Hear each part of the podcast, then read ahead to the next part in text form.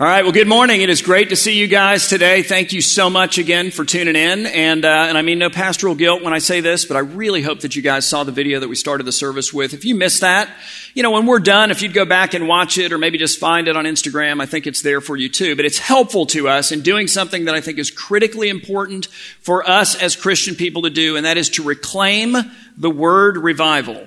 And here's why it needs to be reclaimed, because all of us think we know what it means. Like we have all these preconceptions, we have prior experiences, we have all these categories and definitions that we bring to it that may be right, but usually, frankly, are not right. And again, it's, it's usually born out of something that maybe we experienced in church a long, long time ago. And so I'll give you an example out of my own life. Back before 1997, when Beth and I came to this church, we were members of a really amazing church up in Palm Beach County. Great, great place. The Spirit of the Lord was there. Like, I felt called into ministry there. God worked wonderfully in our lives, but every year, one of the things that we as a church did is we had, I'm going to put it in quotes, okay, a revival. So, here's what that meant. It meant that this family called the Keffers, who were amazing people, incidentally. Like, we kind of got to know the Keffers a little bit because, you know, my mother-in-law lived with us and she had a car and I had a car and Beth had a car. And, you know, Doris, my mother-in-law, didn't drive. So it's kind of like we had an extra car. So every year when the Keffers came to town, we would give them one of our cars. And so we hung out with the Keffers, great people. The father was a great preacher. Mama Keffer, not kidding about that, was actually a great vocalist. Their kids were musical. Like it was like a, a traveling, you know, group is what they were. And what these guys would do is they would travel all over the country to churches that they had relationships with, and they would hold a revival. So knowing the Keffers are coming, what did we as a church do? We put a big banner out on the street and it said revival with the Keffers. Which, you know, I mean, if you were a part of that church and you knew the Keffers like we knew the Keffers, was kind of cool. I mean, I enjoyed it when they came to town. But like zero people in Palm Beach County knew who the Keffers were. It was not attractive at all. And it would start on a Wednesday night. So then it would be Wednesday night and then Thursday night and then Friday night and then Saturday morning and then Saturday night and then Sunday morning and then Sunday night and we would wrap it up. And it was a great church time, but it did not accomplish the stated goal. And the stated goal was for all of us who were part of the church to go out into our offices and our neighborhoods and our family and whatnot and find people who are outside of the church and then invite them to the revival with the hope that they would come for five days in a row and somewhere in there come to know Jesus as their Savior, which is a wonderfully intended event. Wonderfully intended. But it is not a revival, guys. A revival is not something you put on a calendar, you know, like you can coordinate it with the Holy Spirit's appointment secretary. Hey, you know, we're going to do a revival. Uh, we're thinking like second week of October. You know, does that work for the Holy Spirit, you know? It doesn't work that way. A revival is not an evangelistic event. I mean, you do see people come to faith in Jesus, but that's an ancillary effect. Like that's, that's the result of the revival. It's not the revival itself. A revival is not something that visits people outside of the church. A revival is God visiting people inside of the church. I'm going to give you my working definition for revival. There are many. But the definition that I'm going with is this a revival is a special season of divine visitation in which God the Holy Spirit awakens his slumbering church. It's like he opens the heavens, guys, and he bows down from heaven to the embers of a, of a dying flame. And then by the power of his spirit, he breathes into the almost extinguished coals until it blazes back to life again. Look, a revival is a special season of visitation in which God the Holy Spirit awakens his slumbering church. That's what a revival is. But here's why it's so doggone important that we study it. The reason to study it is to develop a hunger within you for it. It's to develop a hunger within you to be awakened. Because, I mean, if you think about it, other than that, it's just a history lesson. You know, or if you're a total weirdo like me and you've already studied the history of revivals, all right, well then it's a walk down memory lane. Although I do want to say it's a very valuable history lesson or it's a very valuable th- series of things to remember. And the reason for that is because, again, using myself as an example, I'm a 21st century Christian. So are you. And here's the deal. At least for me, it is super exciting and inspiring spiritually to know that God has visited supernaturally and awakened his slumbering people in the 20th century and in the 19th century and in the 18th century and in the 17th century and in the 16th century and in the 15th century. That's just six centuries in a row leading up to our century. The reality is there's hardly a century in the history of the Christian church in which God has not divinely visited his people and awakened his slumbering church. Think about that. Good grief, we are 20% through our century, and this is the weirdest year ever. I mean, I'm just looking at this going, I don't know. Why not us? Why not now? I was looking through some news articles the other day. I was sitting at the kitchen table on my computer, and and Beth was walking by, and I, I, just read the headlines. I'm just going to be honest. I'm too impatient to spend five minutes on an article. I'll read one article a day. I've shared that. That's it. So I feel like if I read the headline, I kind of got it. You know, I, I get the point, and I, I certainly got the point of this headline. So she's walking by, and I read this headline, and it says, Experts predict active hurricane season in 2020.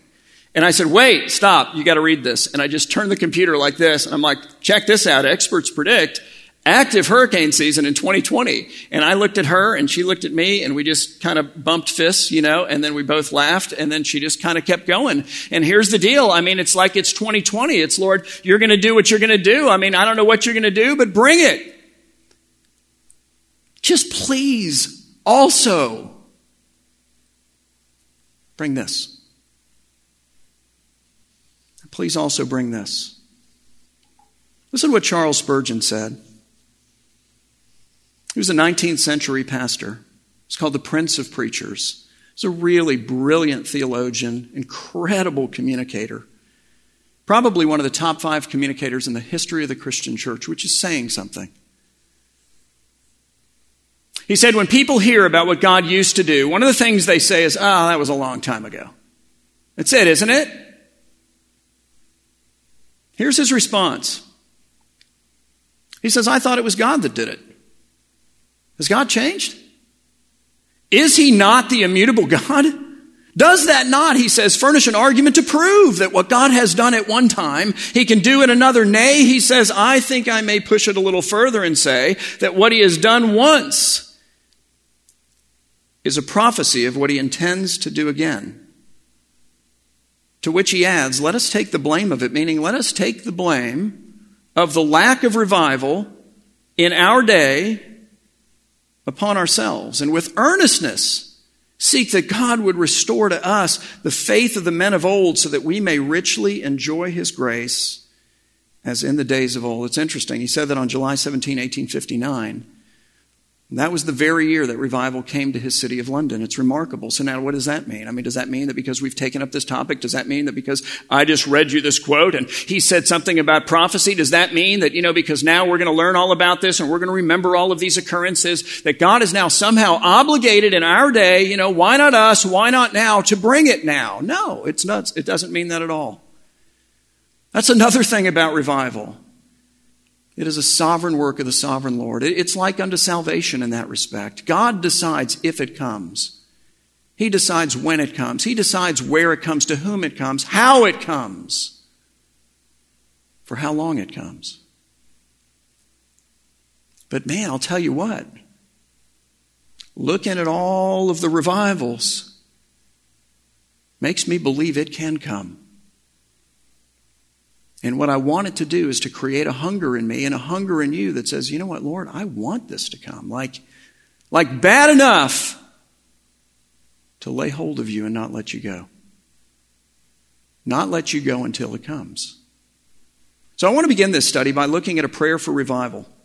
And it's a prayer that Isaiah the prophet prays in Isaiah 64. It's a prayer, incidentally, that Christians throughout all of the long history and centuries of the Christian church have laid a hold of and prayed and prayed and prayed and prayed as they grabbed onto God and said, look, you know, I'm just going to keep knocking on the door until you answer. Like I'm going to hang on until you give me what I'm looking for. It is a, it's one of the revival prayers of Scripture.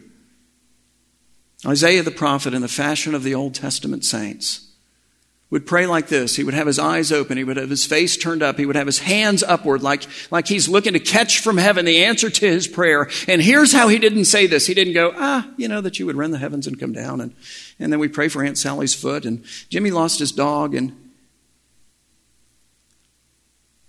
somewhere deep within this man,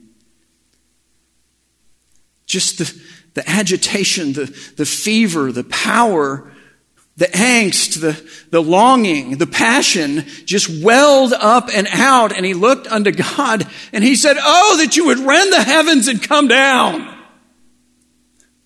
Why? What's he so worked up about? You know what he's worked up about?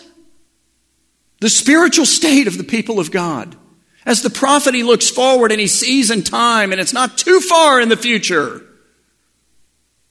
The time with his people, the church of his day. The people of Israel would, far from being a witness to the nations, far from being a blessing to the nation, would be held captive by the nations. Far from being a culture transforming influence on the peoples of the earth, they would be themselves being culturally transformed by the peoples of this earth. He looked forward in time and he saw that the church would be so far asleep that you could stick her with a needle and she wouldn't even know. Coma. The embers in her heart all but out. And he said, You know, there's no preaching for this. There, there's no teaching for this. There's no, I can't find a resource on the internet for this. Like, none of our resources can fix this. Like, not all of our money can fix There's not a program in the world for this. Like, there isn't anything we can do for this. Oh, that you would rend the heavens and come down, because if you don't, then this is it. I sure hope that sounds like something you can relate to, at least on some level. You know, as I look at the church of today, I think if you compared it to kind of coals in a charcoal grill, and look, every guy can relate to that. So let's do it, okay? I would say that we're kind of like the coals in the charcoal grill. Three hours after dinner has been finished and the dishes are cleaned, and you realize, oh, I left the, the lid off the grill. And you go outside and you go, man, is it still warm? Is it still, you know, keep the dog away from it. I don't want her to burn her nose. Like, you know, can I touch this thing? Is it, you know, and there's a little bit of heat and maybe a tiny bit of glow if you look. I mean, look, sometimes there's a little flame here and there's a little flame there and there's a little flame here. And here's what I'm seeing as a pastor I'm seeing that the wind is starting to blow. I see it in the church unity. I see it in the music that's being written, including one of the songs that we sang tonight Revive Us by local worship leaders, village hymns. It's remarkable. But we are a long way from a conflagration. We are a long way from that moment that every grill master enjoys the most, which is when you put all of your charcoal in there and then you get the lighter fluid. I mean, let's just be honest, if you're a man, and then you just douse the heck out of it way more than you actually need because it's just fun. And then you kind of stand back a little bit and you light your match and you throw it in and it just goes whoosh. And then what do you do when it starts to die down? You squirt it with more of the stuff, right? I mean, you just, and you try to keep the thing from coming back up because that's when you go to the hospital. But that's what I'm talking about. I think we're a ways from that. And Isaiah says, All right, well then, let me teach you how to pray because your preaching isn't going to do it. Your teaching isn't going to do it. All these materials that you have, they're wonderful. We have more materials that are more wonderful than at any part or any time in history. Like, wow, can we learn? It's not enough. He's like, stick it with a needle, it doesn't move. Like, there's one hope, and that is God. He says, You pray like this. He says, Oh, that you would rend the heavens and that you would come down because what happens when that happens? That the mountains, now what are those? It's the most immovable objects on earth. Nobody backs up their pickup truck, ties a rope around one of those, and drags it away. It weathers all kinds of storms. Like it is immovable. It is the same again and again and again and century after century, thousands of years. Like, but what does it represent? What does it represent in me? It represents those things that I won't allow to be moved that I make everyone and everything, including myself, bow down to, that I fashion my life and anyone else's lives around me that orbit around me, that I have to fashion around me. Here's this immovable thing. And some of us have like a mountain range, really, well, probably we all do. You know, there's this mountain and there's this mountain and there's this mountain. And everyone and everything, including God, are going to have to kind of just deal with the fact that these things are in my life. He's like, well, then God has not come down yet. Because when he does, the mountains quake. The mountains quake at your presence. And he changes image and he says, fire. He says, as when fire, which is all through the Bible associated with God's presence, kindles brushwood. What is that? It's worthless stuff. But what does it represent? It represents my sin and rebellion and failures and wounds and hurts and dysfunctions and foolishness and lack of wisdom. It represents my and your contentment with the reality that we're asleep, spiritually speaking. And we're not even sure if we want to be awakened.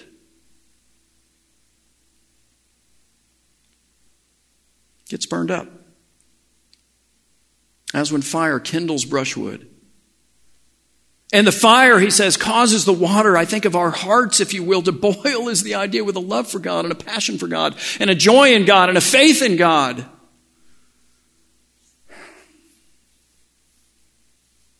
That we can't keep to ourselves. So he gives us the end result, which is, incidentally, evangelism. It's the outworking out here of what God is doing in here. He says to make your name known to your adversaries. Why? So that your adversaries might be destroyed? No, no, no. So that your adversaries might, through the gospel of Jesus Christ, be made into your family, into your friends to make your name known to your adversaries and that the nations might tremble in your presence. First, in fear, as they reckon with the reality that there is a holy, awesome, mighty, powerful God to whom we are, all of us as his creatures, accountable, and then to tremble in joy as the Christ of the cross comes and forgives our sin, relieves and pays our debt takes away everything in our lives that we would otherwise rightly be afraid to present in the presence of this God. We see an example of this on the day of Pentecost in Acts chapter 2, when God visits his disciples in the upper room, and he visits them literally with wind and little tongues of fire, like a visible manifestation of fire, and he drives them out into the streets of the city of Jerusalem, that in that moment, because of a feast, is filled with pilgrims from all over the world, speaking all kinds of different languages.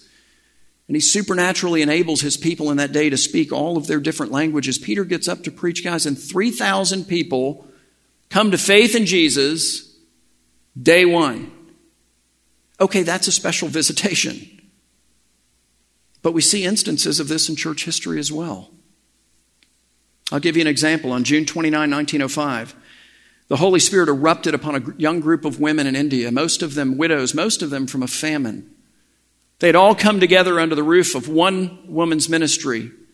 She had brought them the gospel. They had come to faith in Jesus. They had been visited by the Spirit. They had been sent out as people to go preach the gospel in all of these different towns and villages in India. And this group of 30 women went to this particular town on this particular day, and they were gathered together with all of these other women, and they were just weeping and repenting in the presence of the Lord. And they prayed that God would rend the heavens and come down. And in a book called Revival Fire, it says, and I quote, one of the 30 volunteers that was leading the meeting was so set aflame spiritually that the other girls saw a vision of fire engulfing and surrounding her. One of the other girls ran across the room to grab a pail of water to throw on her, only to discover that the fire, though visible, was not literal. And here's what you want to say. You want to go, ah, man, it was 1905. Like, it was a long time ago. Yeah, but I, I thought it was God who did it. Has God changed? Is he not the immutable God? 15th century, 16th century, 17th century, 18th century, 19th century, 20th century, 21st century. It's an interesting thought. And look, I'll be honest, I, I, don't really care if I see a vision of somebody, you know, engulfed in some kind of fire. Now, I'm going to also be honest, like, I mean, if I've given the option, I'd, I'd kind of like to see it. I think it'd be terrifying, and I might run for water. But uh, I'm less concerned by orders of magnitude about seeing a vision of somebody on fire than about personally being set on fire by Jesus. I, I, like, I want to be on fire. I want you to be on fire. I want us to be on fire. I want God's people in this city and in this county and in this region of the world to be on fire and then beyond. That's the care and that's the concern. Guys, revival is a special season of divine visitation in which God the Holy Spirit awakens his slumbering church. And when that happens, whether you glow with fire or not, God goes for you from being just a concept to your ultimate reality. And there's an enormous difference. It's the difference between asleep and awake. See, when God is just a concept to you, then you'll accept God into your life, but you'll do it on your terms. So it's kind of like, well, I'll take you into my life, I think. It all kind of depends. Like, I mean, you know, if you're going to sort of leave my life uninterrupted, then I'm good. Like, I mean, if you're good with my plans and my purposes and my agenda and my mission and my this, that, and the other thing for my life, because I've got it pretty well dialed in. Like, if you want to come in and help make it better, come on in, you know, like, he's your personal attendant or something. Hey, Lord, glad you showed up for work today. You know, like,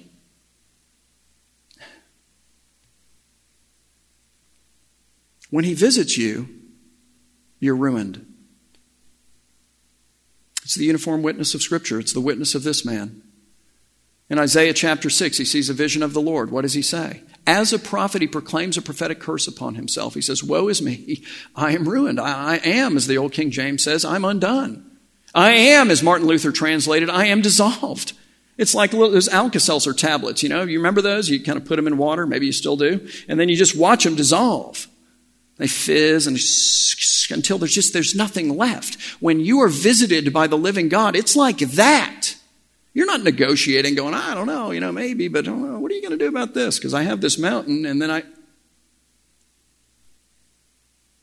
No, it's woe is me, I am undone. But here's the beautiful thing He doesn't leave you there, He comes to heal you, He comes to forgive you, He comes to fill you with Himself, He comes to make you whole.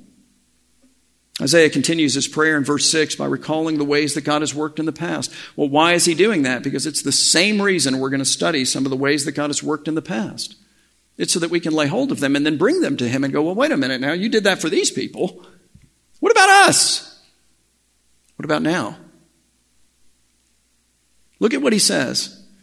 He says, when you did awesome things, God, do you remember that? Like back then that we did not even look for. Like you came down and the mountains quaked, which is what I asked you a little earlier to come down and do again.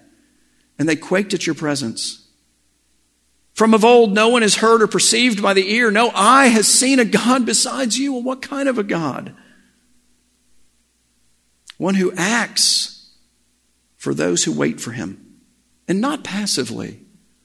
You know, as you wait for the Lord to bring revival, you know, you don't just find your place on the couch and you get some popcorn and, you know, you cuddle up with your dog and you get your remote control out and you dial in the Netflix and it's like, oh, I'm just waiting on God. You know, I don't know. Maybe he's going to show up. Maybe he isn't. No, no, no, no. It's not the way that it works.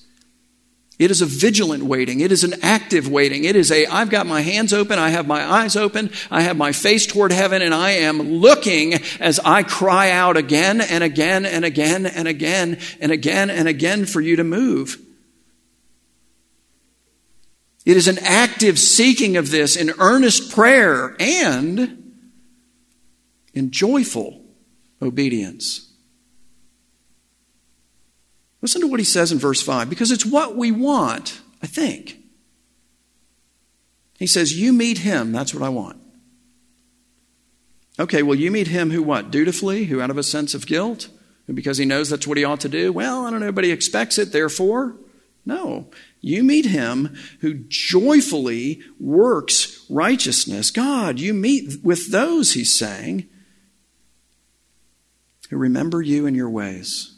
What is Isaiah saying? He's saying, look, if you're waiting on the Lord, but you're not earnestly seeking Him, if you're waiting on the Lord, but you're not waiting like this, if you're waiting on the Lord, but you're not seeking to live with Him with all of your heart and all of your mind and all of your strength, imperfectly, but there's grace for that, out of a love for Him, out of a passion to see Him move, if you're waiting like that, then you may be waiting for an Uber, you may be waiting for a pizza, you may be waiting for a check to clear, you may be waiting for quarantine to end, but you are not waiting to meet with God. No. He meets with those who wait like this, who are seeking Him with all of their heart and soul and strength, who are humbling themselves before Him, who are looking for Him and longing for Him to come, who are giving Him no rest until He does, who beat down His door until He answers, and who seek with everything in Him to live for Him imperfectly but you grow in righteousness. You die to sin. You learn to walk in the Spirit. Christ likeness becomes your pursuit. I read a quote this week by a man named Colin Urquhart, which is a mouthful, I'm not going to lie. He's written a bunch of books and some on revival. And I got to the end of the quote and I thought, oh man, that's it. Like, he just, it's the mic drop moment. Like, just done. We're done at that point. And so, really, I do kind of want to just finish with this and a few questions.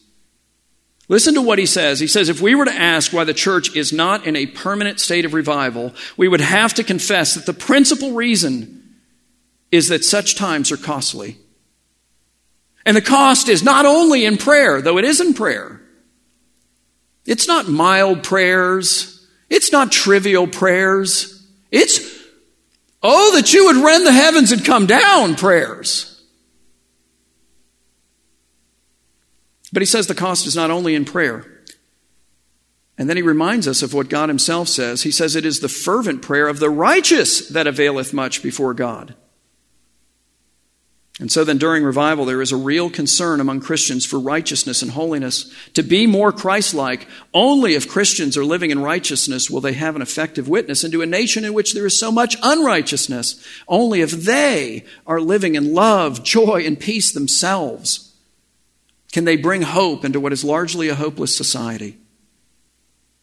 It is only when they put the claims of the gospel above all other considerations, seeking first the kingdom of God and his righteousness, that they find God what? Meeting with them in their needs and ready to bless others through them. This is not to say that men can contrive revivals, nor can they ever deserve them. They can only seek God for such times of blessing while being prepared to let the work begin in their own hearts and lives. Revival isn't something that happens to people out there. They're affected, but that's secondary. Revival starts right here. So, with that in mind, I want to ask you how are the embers of your heart right now? What state are they in? Like, you know, you, you got the grill, you know? Like, like, where are they? You lighten it up with the lighter fluid and it's going, whoosh, you know, is that it? Is it five minutes after dinner? Is it 25 minutes after dinner? The two weeks after dinner? I think we've all been in each one of these states. I think it's time to ask the Lord to revive us, all of us. And so then the last question is Are you willing to wait for God to visit you? To visit us and to wait not passively but actively. Not on the couch, but on your feet, eyes open, face to heaven. Lord, rend the heavens, move the mountains, bring the fire. God, change us. Active prayer, joyful obedience. God meets with those kind of people. And what I want is to be those kind of people. Let's pray. Father, we bring to you our hearts this morning and we confess that no matter where they are, they don't burn brightly enough. Oh, Lord, we thank you for Jesus. Thank you, God, that no matter what our flaws are, no matter what our failures are, no matter what our faults are, no matter what our mountains are, no matter what our brushwood is, no matter what any of those things happen to be, you so loved us that you, God, came at the expense of your life to wash all of that away. Let our, not, our hearts not be dull and insensitive and asleep to the beauty and to the power and to the love and to the passion and to the joy and to the relief and to the favor and to the blessing and to the power of all of that. God, awaken us. Create within us a hunger to be awakened by you, to be visited specially by you,